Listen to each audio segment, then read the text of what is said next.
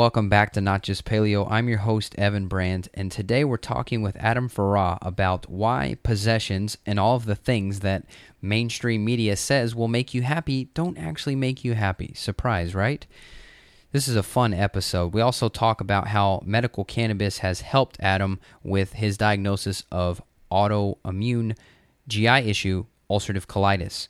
Now, there's tons of different symptoms that come along with it, but he's been able to alleviate his depression and anxiety among some of the GI distress symptoms that come along with that. So, a couple quick notes before we get into the show. I'm headed out to Pasadena, California for Dave Asprey's Bulletproof Conference. I got hooked up with a ticket to go out there and couldn't turn it down. So, if you're going to the conference, let me know. I'd love to hang out in person.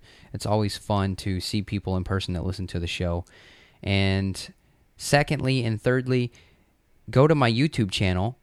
Just type in Evan Brandon YouTube and you'll find it. Subscribe to the channel. There's a lot of new videos getting popped up where I'm on a whiteboard going over a lot of different symptoms and what you can do about them. And then if you want to dig deeper, visit the website, notjustpaleo.com. Click the Make an Appointment button as soon as you get there, and I'll spend 15 minutes on the phone or Skype with you at no charge to discuss how I can help you get to the root cause of your issues and your goals. Here we go and that is medical cannabis and combining that with a paleo lifestyle and nutrition plan because there's so many benefits. If you haven't heard the episode already with Dr. Alan Frankel talking about how he's literally curing people of irritable bowel and all sorts of other uh, diseases of the gut, you have to start there because that's the clinical side of things where we're seeing insane results with people. I mean, it's actually hard to believe, but yet this stuff is still tucked under, even in the alternative health community, if you will. This stuff is still kind of hidden, and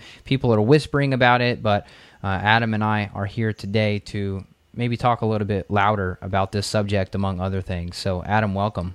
Thanks, man. Thanks for having me. Yeah. So, Adam wrote a book that I regretfully have not completed the entirety of it, but I've read through some of it and I've enjoyed it. And it's called The Paleo Dieter's Missing Link. And this is this is cool because it's talking about once again other things that people aren't talking about, which is the BSness that is managing stress. For right. example, that was kind of something that really stood out to me at first in this book is that you can't just be told to manage stress and then good luck you're going to be fixed after you quote unquote manage stress. And i find this every single day when i'm working with people is that if the diet's straight but they're still doing crossfit six days a week they're going to be a wreck. Yep. So adam did you want to start us out maybe talking about some of what happened with you with your health journey? You've had quite a long and intense health journey yourself to discover yep. some of the things that led you to write a book. Yep. Yeah, man. Uh, well, yeah. As far as the managing stress goes, um, I, I, don't think, and I, I, hope that the conversations I start and that I have help this. I, I think that there's so much acceptance of dysfunction in our culture that w- that's where that managing thing comes from. It's like, well, manage your stress. Well, well, maybe two thirds of your stress you don't even have to have, and you're only having it because you're living this ridiculous dysfunctional lifestyle that you think you have to live, and, and that everybody around you's living. And it's so. I, I wanted to ask. I I had to start asking the question not how do I manage the stress that I have, but like how much of this stress do I actually need, and what do I need to live? What do I need to be happy? So that's that's where that managing things comes from because I think it's just this acceptance that okay, you're going to have you're going to have two mortgages. Uh, you're going to have five kids. Uh, you're going to be working three jobs. You're, you're never going to sleep. Uh, you're going to be just constantly buying and consuming and chasing the next thing. And you're going to be doing all this stuff. Now, how do you manage that stress? It's like, well, wait a minute. How much of that do we need? Uh, and if we get rid of a lot of it, you know, how much, then maybe there's some stress left to manage. But to just be managing, uh, problems that we don't need to have, I think is is it's the typical medical model of sort of waiting until you get really sick and then managing the symptoms as far as like living in a way that you don't get sick to begin with. So, yeah, um, that's my take on the managing side of things. Uh, and I was the poster child for it. Um, I was uh, so I had a, I, I have a BS in chemistry uh, from UConn, which uh, that was a pretty intense program, but Uh, I made it through just fine and healthy, um, but I started a career in biotech uh, in 2000, and it was that was that that uh, you know venture capital and internet bubble. So I was I was right. I was working for a tech startup right at the the height of that that constant you know the the ever escalating uh, you know stock prices and I got into I got I bought a house in 2001 um, so I was like 28 years old. I bought a big house um, you know working a million hours a week. And then I uh, you know I'm working a million hours a week. I'm training. I'm doing two different martial arts. I'm uh, getting up at four o'clock in the morning to lift weights uh, then working you know however many days taking a vacation you know for a week to uh, work on my house.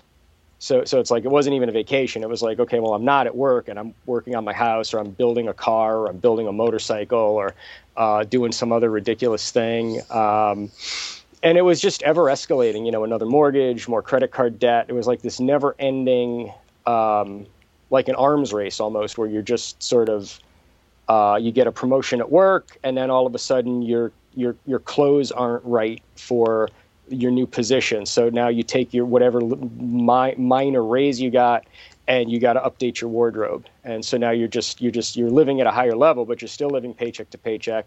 You're still stressed out of your mind. There was like never, no matter how hard I worked to get somewhere in my career, it just required like the next step for debt or the next step for spending. There was never like, uh, okay, I'm here now. I can just whatever. It was always like just, and then uh, it really brought when I had my massive health breakdown. I had started an MBA program at night, so so on top of everything, I was doing like a two two classes, uh, two classes a semester in an MBA program at night, and uh, within I started that in September. Took my last motorcycle ride in September, and and by October I was almost dead from ulcerative colitis and a million other problems. And that was kind of the that was the descent into this whole thing. Yeah, so people may not be familiar. I'm sure they are, but if they're not familiar with ulcerative colitis, fill us in on that because that's a it's a hell of a diagnosis to to get. Yeah, and it's interesting too because I've talked to some people who um, I remember this one woman who who supposedly had it. I think she had a very very mild case of it, which I had had. I mean, I had these little sort of little blood in the stool here or a little bit of something there for years, you know, like not a lot. And it was always like I sleep and I feel fine. My digestion goes back to normal. So it was, it was sort of developing, but, and I had, uh, I had a, a proctitis thing for about not too long and that resolved. Um, so there were these little hints that there was a problem coming, but it's sort of like as, as long as the problem went away and I could get back to my dysfunctional lifestyle, I was fine. So um, yeah, so not everybody's aware that like you can have very mild ulcerative colitis, which is basically you go to the bathroom and you see a little mucus or something, or a little bit of blood, or or um, maybe you don't digest this or that so well. Um, in my case, it it basically was other than these little hints of stuff over the years uh, that always resolved.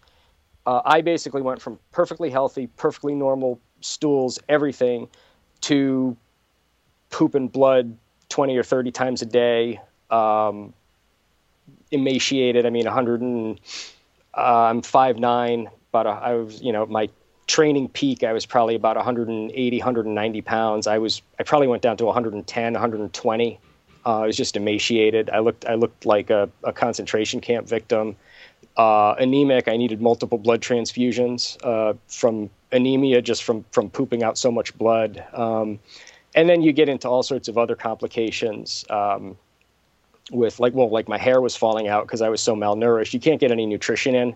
You're basically you're putting food in and it's coming out the other end not even digested because your your gut is so inflamed you, you just can't even digest. That's the severe side of it um, and usually at that point uh, people end up they end up losing their colon. They they remove the colon they have the bag and, and you know somehow by the grace of God, I didn't. Uh, I was as sick as you could possibly get with that, without losing any parts, uh, and without dying.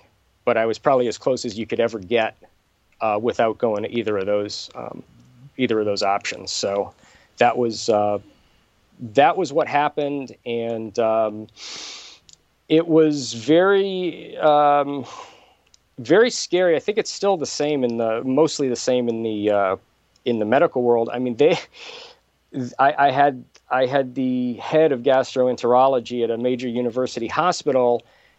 Uh, when I was telling him, well, look, you know, I'm I'm eating like uh, bananas and water uh, as a smoothie in the blender, and I've got these, you know, steamed to almost down to nothing vegetables that I'm eating, and like I feel better. Like I, you know, this this minimal food and sort of the blender and stuff is helping. And his concern was that I would have uh, nutrition deficiencies if I didn't immediately add bread to my diet. So I'm having success without, you know, sort of almost by trial and error, which is how I arrived at a lot of the paleo stuff. I'm realizing that okay, just these fruit, you know, the fruit smoothies in a blender and the steamed vegetables actually are working okay for me. And and you know, the head of gastroenterology is telling me about uh, you know you're going to be on medication for the rest of your life. You're going to have sur- multiple surgeries, and you better start eating bread um, for your health. You need that so, fiber for that colon, sir. You got to be well, healthy. Right. That's right. I, I, yeah. How could I? How could I be so ignorant? Because fruit and vegetables has no fiber. Um, yeah. So it was. So I, I sort of I, I went through this period of of being very confused and, and basically alone because nobody will really talk to you. I had I had one doctor who was wonderful and she I don't know if she wholeheartedly believed I was going to get healthy, but she was willing to support me if I wanted to go the nutritional route. Um, but uh, yeah, there's really I had to. I basically I, I, I was pretty pretty bold about it. I basically walked away from the medical establishment and just wouldn't even see a doctor, wouldn't take medication. Just was like, you know what, I'm not even going to talk to them because they're just going to tell me the same crap. So I'm just not going to even, just not even going to go there. Um, but uh, yeah, so it was it was very alone. You know, now 2015, and in part, I think because people contact me, so I think I had something to do with it. There's a pretty strong anecdotal connection between paleo diet, paleo lifestyle, and healing these these inflammatory bowel diseases like Crohn's and colitis, which now it's sort of if you Google enough, you'll find it pretty quick. Back when I was doing it in 2004, when I first got sick, it wasn't it was like non-existent. You had the the raw vegans and the Weston A. Price people um, was basically all all you had for if you go you know if you're looking for a, a, diet for colitis, you really just had those two options, which are neither is an ideal option, and that's that's where the paleo thing sort of really set up and, and started to work for me. Yeah, and I see it all the time. It's amazing how frustrated and broken and angry and there's just such a mix of emotions that you get after dealing with the medical industry and I can't tell you the yeah. amount of people that have seen 10 practitioners yep. that are these experts at worldly renowned hospitals and then I come to them and give them a simple recommendation and then the flare-ups go away. Right.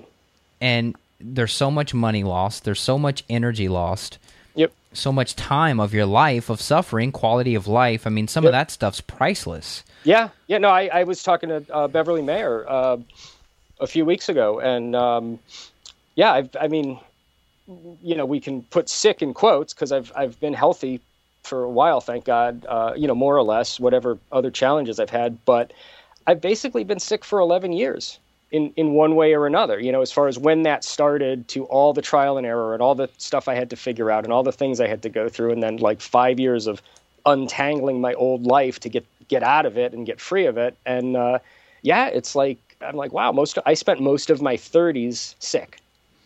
That's rough. that's scary. Yeah. And so i you know it, it, yeah but you're right. I mean it definitely um, it takes a toll. Like that's my whole 30s that, yeah basically lost.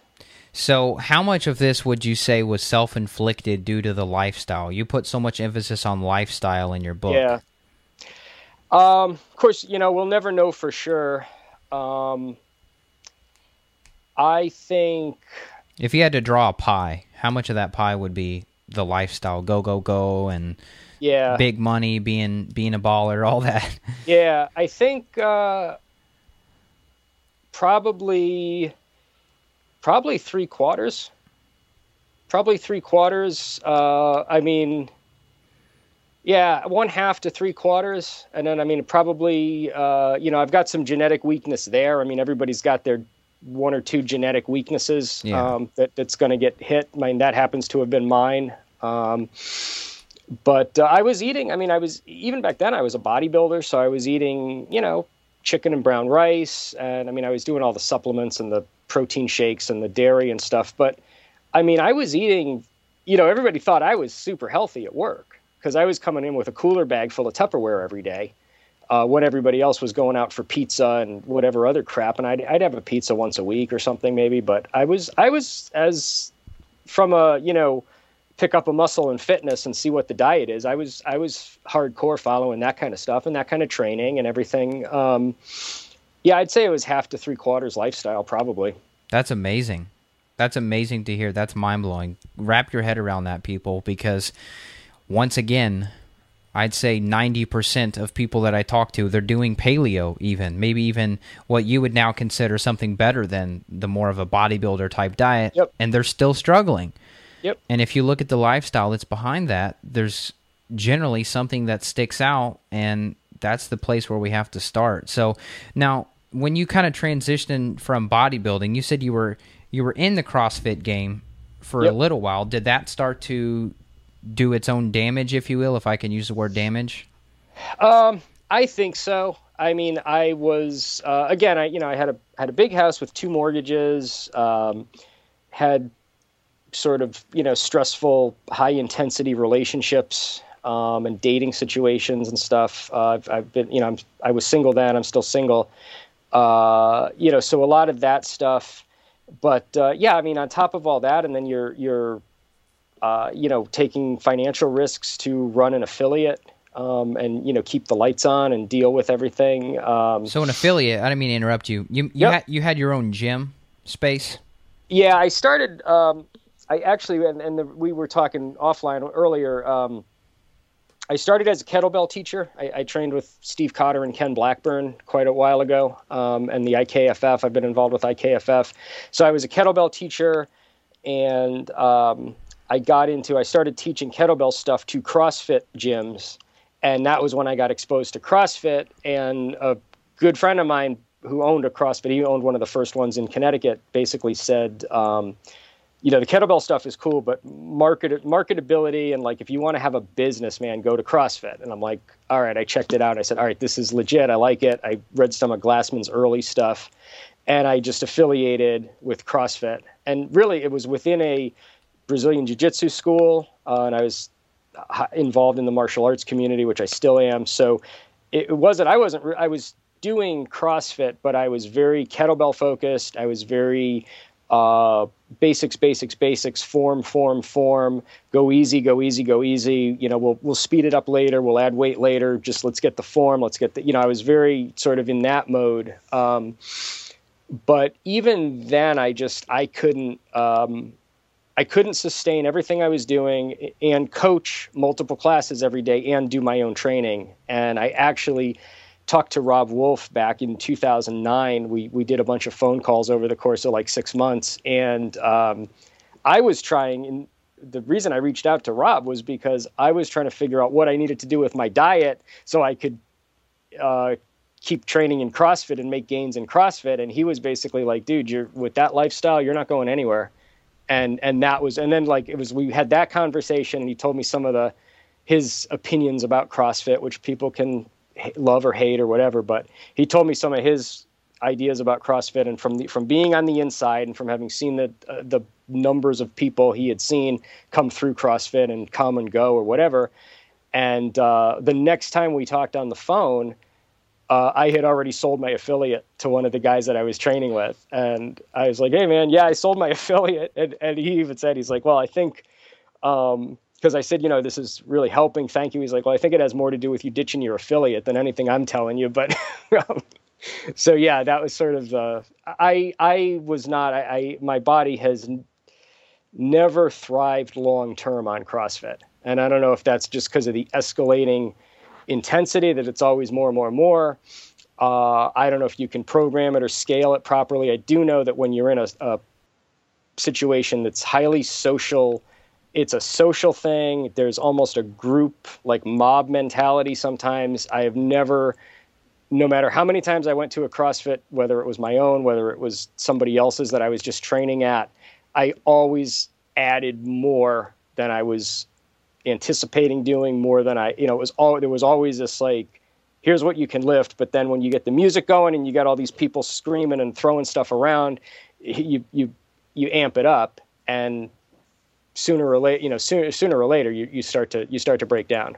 Yep, I've seen that I can't even count the times. I'd say nine times out of ten, if I yep. run an adrenal test on somebody and I look mm. into their lifestyle and see that they're doing CrossFit, yep. I don't really come up with diagnoses, so to speak, since I'm not an MD, obviously, but it's what you would almost consider stage three adrenal fatigue, where cortisol is low they're yep. exhausted from the time they wake up, and then at nighttime they may even have a little inverse pattern. A little cortisol pops up in the evening, and now yep. they're wired and tired, and they can't go to sleep, and their mind's racing, and their heart's beating fast, and things like yep. that. So, uh, I've seen it way too much to be able to safely recommend it. And I think something you've alluded to is kind of what I think it was what Alan Watts did, like a famous talk on one time, talking about society is not necessarily your friend.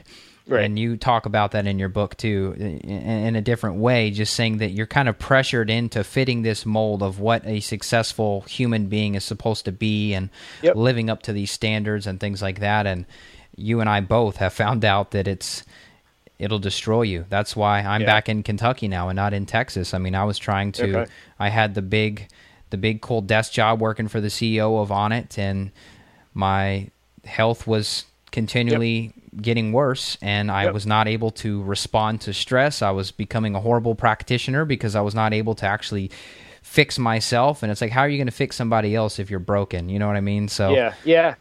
Well, um, yeah, that's that's what I that's that bothered that's always bothered me that, you know, it you've got to be you've got to be the the uh exa- you've got to lead by example. And and um you, have got to lead by example. Whether you're training, whatever you're doing, like you've got to be you've got to be the example of it um, for somebody else. E- even if it's just that you're you're walking this path toward health, and uh, but you've got to be the example. You, you can't be all dysfunctional and then and then sort of be advising people about their health.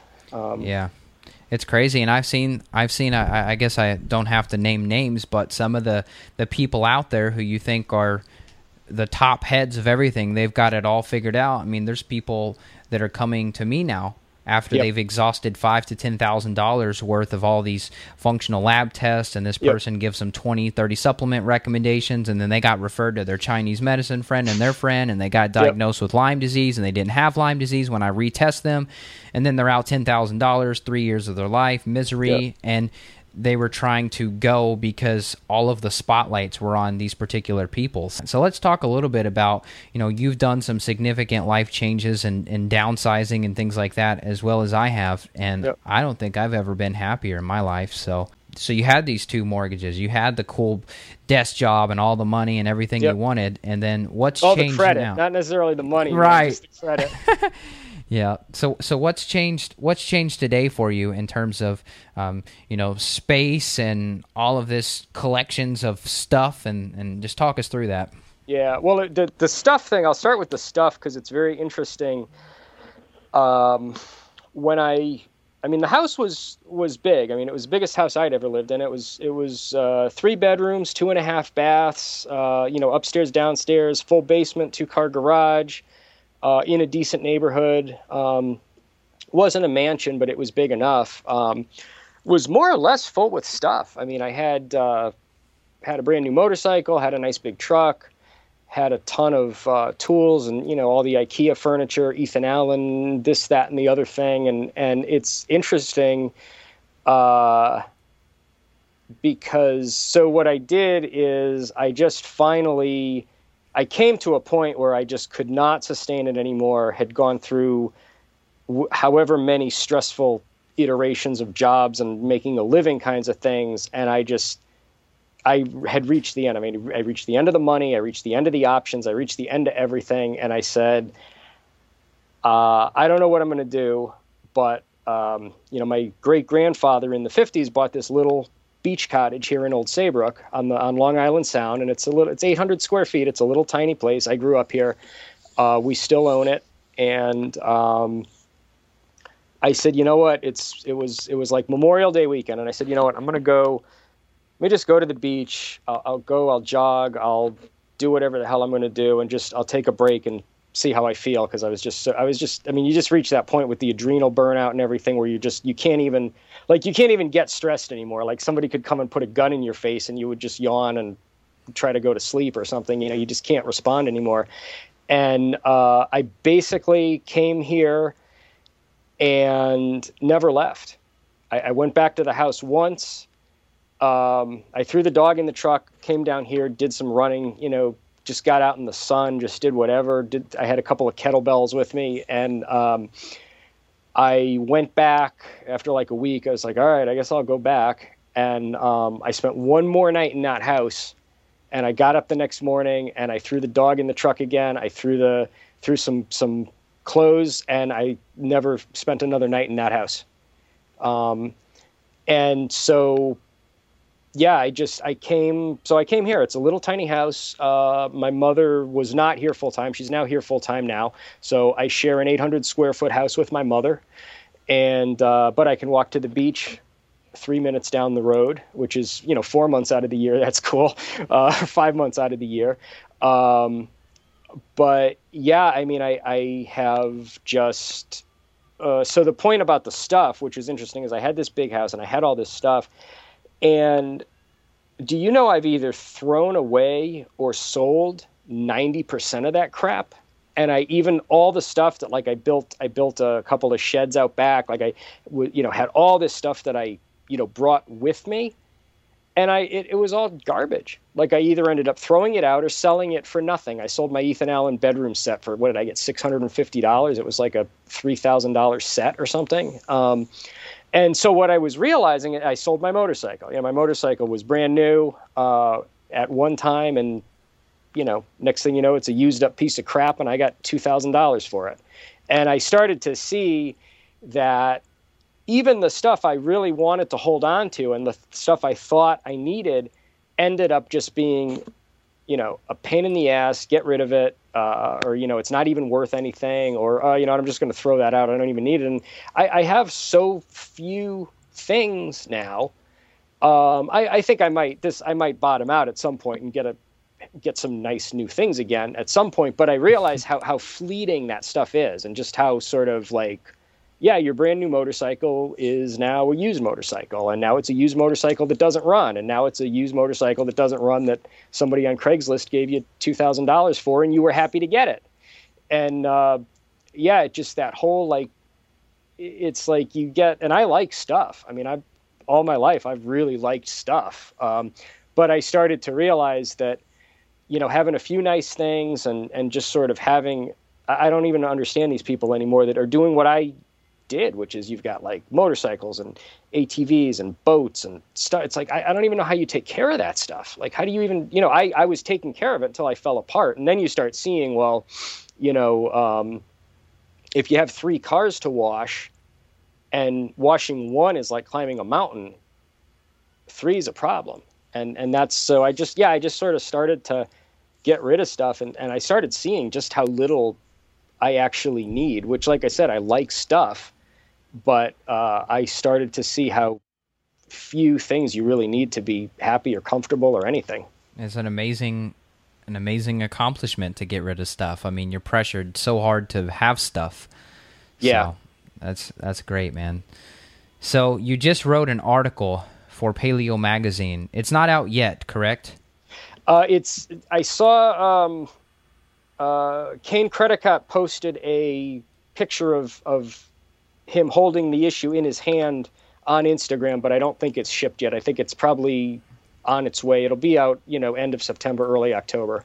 Cool. Okay, great. So, like we mentioned in the beginning of the show, my idea and my side job, I guess, outside of all the health and functional medicine type topics, is to talk about getting cannabis back into people's lives.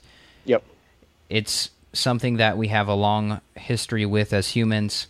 Like I mentioned in the beginning, there's people that are getting cured of irritable bowel diseases from using this with capsules and different things. So there's there's so much new science coming out. I mean, the propaganda days are over. And Yeah. I know the alcohol companies are really scared right now. It's kind of interesting how the Alcohol Advisory Board is the one that's in control of the recreational marijuana laws in Colorado and all these other Wow. states. Wow, I didn't know that. So anyway, that's that's a whole nother topic. But in terms of basically curing yourself, if if I if I can dare use the word cure, Yep. how has cannabis played into the role? I mean, were you just did you just smoke one day and realize, hey, like my gut is not bothering me? Like, how did you even get introduced to the idea that you would be able to use this as something therapeutically? Right. Um, yeah, it's interesting. So, you know, briefly, uh, when I was a teenager, I smoked. Um, all, most of my friends smoked, and uh, back then I was like, well, I know this is like really bad for me, but I'm going to do it anyway because I'm a kid and it feels good. Uh, and then, you know, I sort of when I started college at 19 or whatever, I just got really serious and really focused and was like, all right, this, you know, and it was just wasn't fitting my lifestyle anymore. Plus the, you know, going to jail just wasn't really for, for somebody that was trying to do a career the way I was doing it. I was trying to I was trying to clean myself up, not get in more trouble. So, uh, but I had had the experience with it, um, so I kind of knew. All right, you know, I, I knew what it was about, and um, what started to click. I, I started having all these little uh, serendipitous exposures to it, or little mentions about CBD, or little something about medical marijuana, but I, I didn't really pay a lot of attention to it uh, in large part because um, I had, uh, you know, more or less healed from the colitis with the, the paleo diet and lifestyle. So I, I really wasn't, you know, I wasn't like desperately seeking some kind of a medical solution. Um, what what changed it for me actually is the I went through a, a really brutal, brutal bunch of years of stress. Uh, incidentally, untangling and, and extricating myself from my old life. I mean, it's one thing to like have this crazy life, it's another thing to decide to get rid of it. The act of getting rid of, rid of it is very difficult and very painful, um, mostly because, uh, you know, you're, you're hooked up to a, a, a debt machine. And when you start telling the banks you're not going to pay them their money and here's their house, they can have the house back, um, they don't tend to go down without a fight. So I had to, I had to work really hard to uh, extricate myself, and, and through that I had a, a very negative, stressful relationship at the time. You can see you can hear that theme repeating throughout the throughout the the life here, but um, had a negative, stressful relationship, etc. And um, through through a, a, therapist I was seeing, actually got a prescription for Xanax and got addicted to Xanax. Uh, I had no idea it was so addictive, so uh, got addicted to Xanax, started going down that Xanax antidepressant, started started you know really slide, feeling myself sliding and saying this is like this is crazy. I, I you know I'm totally drug free. I'm this totally you know clean paleo person, and then like now I'm addicted to these pills. I you know so I was struggling to get off of them, um, and I started to. Uh, can blame Robb Wolf and, and his book, but I started drinking NorCal margaritas. I started becoming interested in tequila. I was, you know, int- I would get like the, the, the good quality tequila and like I could tell good quality from bad. I, I was a little bit of a tequila connoisseur, and I started realizing like, crap, man, you're a, you're like a drug addict. And um, and that was when the marijuana thing picked up because I was I started to see that the stu- the anxiety, the depression, the, the the terrible, terrible sleep disturbances that really, without the Xanax, I wouldn't have even slept. I don't know what I would have done. Uh, but I started seeing all those things were affected by medical mar- or by marijuana.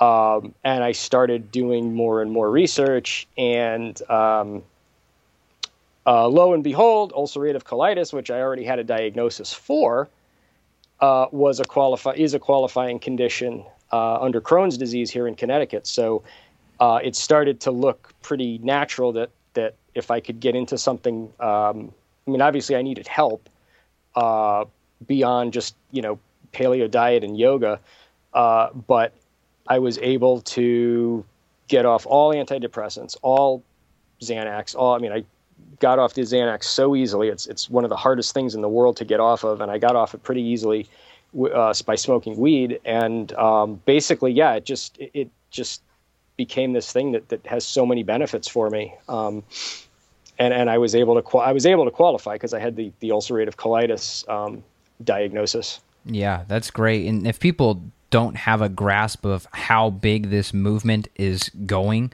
Oh yeah. NORML just posted some things out. NORML's a company that's working to reform marijuana laws.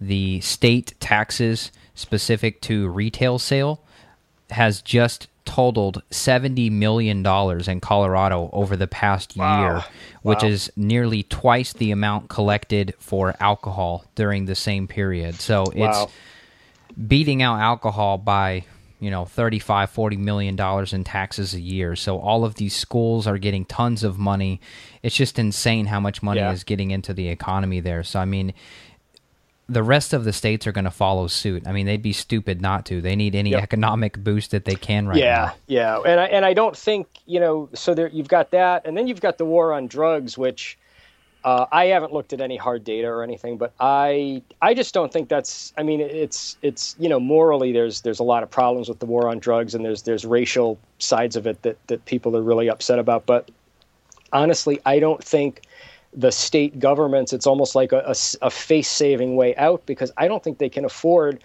uh, to keep you know the the that type of a police force and and and be my my uh, I have a cousin who's a prosecutor in in New York and he said like 20 years ago uh, that they should legalize it because he said the amount of money and time we waste prosecuting nonviolent offenders is, is insane. And if we legalized it would all go away. So there's a, there's a lot of money getting spent prosecuting you know arresting prosecuting processing etc um, for, for these minor minor marijuana possession, possession crimes. And i think that's another place where it's not money in but it's money not spent. And i don't think the states can afford to spend it anymore Right. Yeah, and like you've mentioned, and you know I've talked about this too. Big pharma's at stake. They're scared as well, even if it's not admitted and written out on a piece of paper. We are scared. Yep. There's so many things, like you've just mentioned, the drugs that you were able to get off of and replace with the plant. So Yeah. that's Yeah, just and- so many billions and trillions there that could be potentially lost. Yep. Yeah, I mean there's and there's a couple things too. I mean the um economically like the medical model is very interesting because uh, I've I've never known and I, I was a perfect poster child for it, but you know, I've never seen anybody especially like I mean what I went through with ulcerative colitis and I mean I never got into the hardcore drugs there, thank God. Some of them were still in trials when I was sick and I was healthy before they came out, but um I mean, I've never, and I, I didn't do it either. I, I've never seen anybody, you know, go to the doctor or go to the psychiatrist for help with whatever anxiety, depression, uh, and and go on medication and, and come out better for it. It's like you start with one medication, next thing it's a second, next thing it's a third, next thing it's a fourth, and there's complications. Uh, I've never seen anybody start down that path and not uh, continue down that path uh, faster and faster and, and, and in, a, in a worse and worse way. And it's, it's very interesting how you, you get on the marijuana and it's like everything gets better. So instead of, you know, everything getting worse and more and more prescriptions for symptoms, it's like everything's getting better and it's, it's less and less, um, which I think is just a, you know, a mind blowing thing. And then the other thing, as far as marijuana and legalization is, um, you know, we had the 20th century, the Industrial Revolution, which which did make us all rich and raise our standard of living, but um, there was a lot of there were a lot of people uh, at the top who who had a vested interest in the stuff that they sold uh, or that they had control of being um, being in demand, and and so there's a lot of conspiracy stuff uh, that, that's pretty easy to verify, uh, as far as uh, you know Rockefeller and Carnegie, um, Hearst, uh, these guys that that outlawed both marijuana and you know got marijuana and hemp outlawed uh, to build their own empires, their oil empire, the paper empire. Um, you know, there's all these as the industrial revolution crumbles, as as guys like you and I are getting into this virtual four-hour work week uh, business model as opposed to working for a company, uh, as the big companies are dying, laying off, um, you know, as as cons- you know conspiracies and things like Enron come to light years ago, uh, there's there's a lot of this marijuana thing is, is following because this industrial age that's dying is actually um, it was was what created marijuana prohibition to begin with, really for selfish, um, you know, industrial reasons mostly. Yeah, it's insane. I just wanted to mention this study that I just found uh, from researchers at McGill University in Montreal. They assessed they assessed the long-term health of 216 medical cannabis users with chronic non-cancer pain who were consuming a dose of let's see, they were on average two and a half grams per day Okay. using a vaporizer. Obviously, surprise, surprise, no greater risk at all. They Yep. had reduced sense of pain, reduced anxiety, reduced depression, reduced Yep. fatigue, Yep. no, no serious side effects. I mean, it's just, it's kind of like duh, but it's always good to see in a verified, you know, double blind control study, once again, that people are fine and that they're healing themselves. So Yep. I have to say, I saw the picture because you sent me the behind the scenes articles before it was published. Thanks for sending that to me.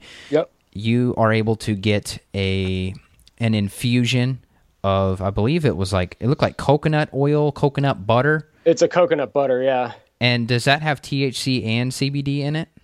Uh, I believe it's um, mostly THC. It's not a it's not a specific high CBD. Uh, there, there aren't the uh, there are high CBD um, uh, flower strains available, and there are high CBD um, you know concentrates, kief, wax, um, etc. oils, but there is not yet a lot of high CBD edible stuff going on here in Connecticut because the program is so new. Ah, right, right. Okay. Because when Dr. Frankel came on the show, he was talking about all the different options that people had. And it's amazing how much stuff is out there. I mean, you Yeah. don't have to be this stereotypical Volkswagen bus person Nope. that's just smoking, you know, a, a six foot tall bong and you have all this negative connotation from the past, you know, depending on what area you grew up in. I mean, now you can just spread some of this infused coconut butter on I don't know what you spread it on if you don't eat bread, but I, you know what? I used to just, I used to just eat it, but with a spoon. yeah. You know, it's a table. Uh, I forget what it was. A teaspoon was however many milligrams of THC, and I would just kind of. It was a treat. Like it wasn't wasn't a staple because it was it was like fifty bucks for that little jar. But um, right. I would just uh, you know smoke here and there, and then just sort of eat a spoonful of it. Um, and uh, it's definitely a different. It's definitely a different effect. Um, but yeah, it's it's there's a lot of different dosage forms. You do not need to uh, smoke anymore. I kind of think smoking still is is probably the best way to do it um, from from an effect standpoint. But you know, everybody's got different. Um, everybody's got different ideas about that. Right. So what's what's your experience now? I mean, say you have a flare up. I don't know, you maybe you could talk us through some of the symptoms that still pop up for you. Maybe if you have a stressful week or something like that. In terms of cognitive function and you know depression, fatigue, all these other things that I know coincide with Yep. dealing with things, um, you, you know, such as the diagnosis that you had. There's so much baggage that comes along with that. What else changed for you now that you're able to, you know, whether it's the coconut butter or just smoking, what happens? Yeah, so basically, I mean, the, the, the ulcerative colitis stuff was pretty well under control. I mean, not perfect, and then obviously I'd have problems uh, if I had a lot of stress or whatever. Um, incidentally, the main problems I've ever had with kind of a colitis flare up is when I either I eat some kind of a gluten free treat or I try some kind of dairy, even if it's like raw, local, grass fed goat yogurt. Uh, it the dairy sooner or later still wrecks me. So, um, but yeah. So other than you know, if I'm 100% strict paleo and adjusted paleo for my particular uh, digestive weaknesses or whatever, I really don't have much in the way of problems uh, generally. Uh, but yeah, stress wise, the biggest thing for me that goes aw- that gets really bad when I'm under even the smallest bit of stress is my sleep. So usually I'll fall asleep really easily early, uh, but then I will, um, you know, wake up two, three in the morning, not be able to go back to sleep. Uh, before I started the marijuana, I was actually having uh, night terrors. A few times a month, I would I would like leap out of bed screaming. Um, uh, you know, with a nightmare or just thinking somebody was in my room trying to kill me. Um, and it's it's pretty. The night terrors are pretty intense, and it's a it's a very uh, typical PTSD um, problem, which you know, based on on everything I went through in the last ten years, it's not surprising. Um, but yeah, so you know, massive sleep disturbance, which then, if you're not sleeping for a few days, your your gut's going to go south really fast, um, yeah. and your digestion's going to go south really fast. Uh, anxiety goes up, um, you know, probably testosterone goes down. So like all the stuff, like the training and the yoga and all the stuff you you want to get done, gets a lot harder to get done um, when you're not sleeping. Anxiety would go through the roof. Um, inability to concentrate at work, you know, with my work and stuff. I mean, just things would get really uh, off, and within a couple of puffs, um, and at times I've run out because I mean the, you know, the dispensary is not close. It's it's about thirty minutes away, and um, you know the stuff's still expensive here. The, the prices have gone down somewhat, but it's still expensive. So I, I don't have like a pound of weed sitting here constantly like I wish I did. But um, you know, so at time it's like. Uh, it, I will notice that without the weed, after a few days, it'll start to get worse and worse, and then I'll end up in a situation where I'm having trouble sleeping or I'm waking up. Or, but um, it basically just resets everything and, and balances everything out, which is sort of what yoga and meditation does. The the pot just seems to do it a lot faster, more effectively, and you know, especially the speed is important. If you're having a bad time, it's it's you know sometimes you're just too edgy to even do yoga and even after you do it you're still edgy um, but yeah i mean it basically just it it normalizes everything my sleep gets better my my moods get better um, everything just sort of normalizes and you almost feel normal again if that makes if that if that's a, an accurate you know if that makes any sense. That makes perfect sense. Yeah. It's almost like you you don't feel like yourself until you're able to balance everything out. It's like ah now i'm ready. Now i'm ready for life. Right, exactly. And um, you know the the endocannabinoid receptors we we have uh, endo meaning they're they're inside of us. I mean, we actually have receptors for cannabinoid uh, compounds, um, which is you know pretty amazing, and they are they are uh, connected to the stress, you know, the flight or flight, the fight or flight response. Um, and there's even some thought some thought that uh, we might have evolved in parallel with uh, the cannabis plant because the, the plant has these compounds that, that we have receptors for. I don't know if that'll ever be proven or not, but um, yeah, so it's basically like a, it's not the GABA system, but it's sort of a, a similar sort of a, a deal with the, um, uh, you know, the fight, shutting down the fight or flight, getting back into rest, digest, repair, and just sort of leveling everything out and normalizing it. Yeah, and it's interesting too. I mean, um, there's there's so much coming out now. I mean, if you have a little bit of an open mind, and and I, you know, I, I definitely was was uh, I had you know been a marijuana user when I was a teenager, and I I I mean I got out of that whole scene, and I got out of those friends, and I was very uh, straight laced and anti drug for a very long time. Um, you know, so I, I think I had a relatively open mind. Um, I mean, part of what opened my mind too is I was using I was using I mean, Xanax is like one of the top street drugs uh, in the country now, anyway. So it's like, well, wait a minute. If you're taking Xanax and you're you're drinking tequila, uh, you're you're kind of taking drugs anyway. So you can't take that anti-drug stance. So now it's like, well, what's you know what's the best thing for me now? Um, and and you have a reasonably open mind. There's there's so much information um, coming out. I mean, every day now with the the marijuana and the the um, you know the the conspiracy stuff, even even the weed the weed series that uh, CNN did with Dr. Uh, Sanjay Gupta, weed one, two, and three. Yeah. Um, the first one, it was almost like he was doing it uh, where, I mean, he's a medical doctor. I, I'm I'm super impressed with him for switching his stance and going pro marijuana and admitting that he was prejudiced. The the original weed documentary was sort of like uh, we're going to debunk this this marijuana thing that these stoners are trying to do. And like by the second one, he's like totally sold. He's he's totally sold. Like this is this is great. I can't believe that it's being suppressed by the medical community. Uh, I can't believe that doctors are afraid to talk about it. This is like you know I mean. So he totally went from uh, you know a, a, skeptic who was probably just doing a, a documentary to to bash medical marijuana and and like he's a he's a complete convert now. Yeah, I know it's amazing. Yeah, people should check that out. You can get it online if you haven't already. There's thousands of families moving to these states to get access yep. now because you know these local governments and cities and you know not to mention the fear and the stress that the fear puts onto your body that's not good for healing or conducive to healing either so yep and you've got the amazing. children you've got the children too and they, they call they call these people medical refugees um, that are that are flooding into like colorado um, but yeah, there's children, you know, who who have seizure. They, they have these seizure seizure disorders, and the high CBD marijuana helps them. Um, it like shuts the seizures down where they're you know they're on 20 different medical drugs that, that don't help and have all sorts of crazy side effects, and then a little bit of marijuana oil on the gums like just about ends the seizures.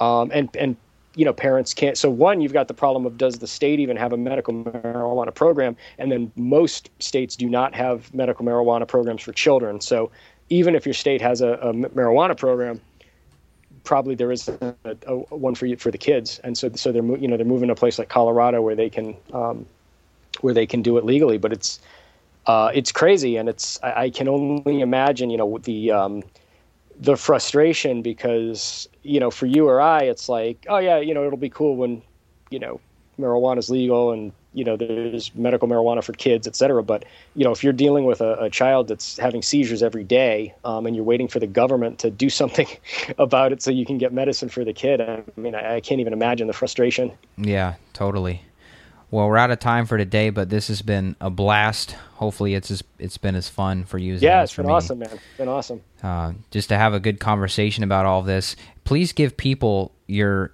information so that they can check out your book, The Paleo Dieter's Missing Link, your website, all of that info.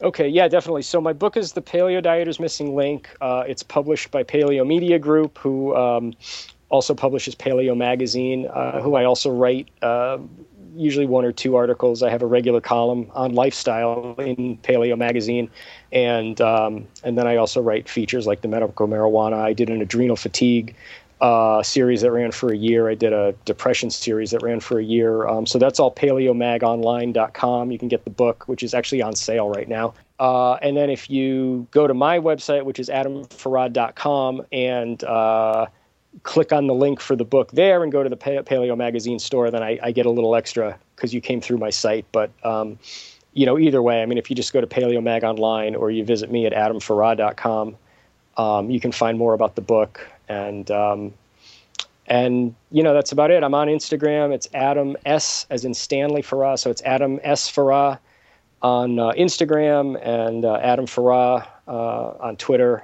and uh, I'm also on Facebook uh, and all the other all those other fun places, Pinterest, etc. But uh, you can contact me through the website too if, if you want to talk about coaching or, or anything else from today. Awesome. Thanks for being who you are. Thanks for being a real person. Thank you, man. Thank you very much for that. I appreciate it. All right, man. Well, take care. You too. Okay, bye.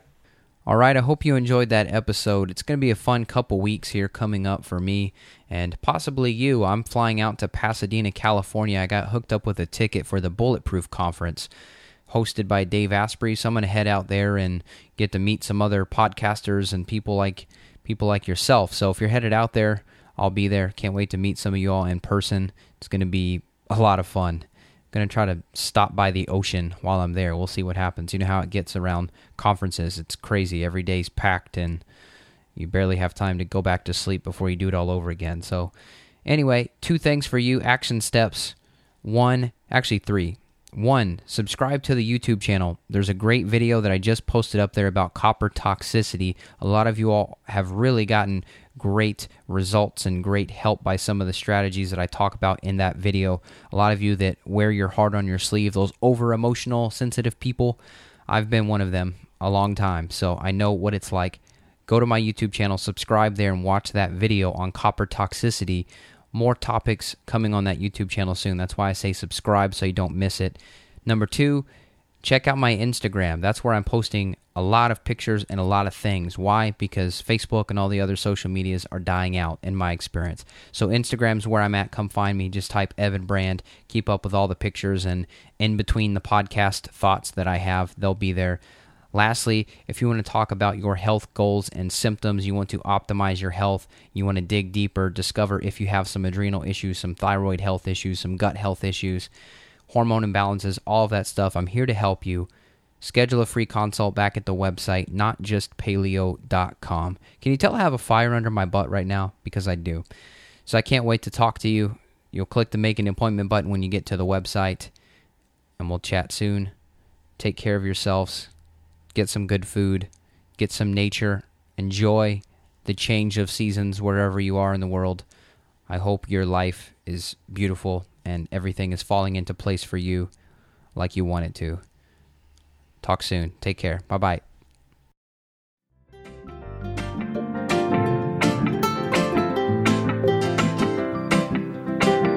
He acts like it's good, yeah, like everything's cool.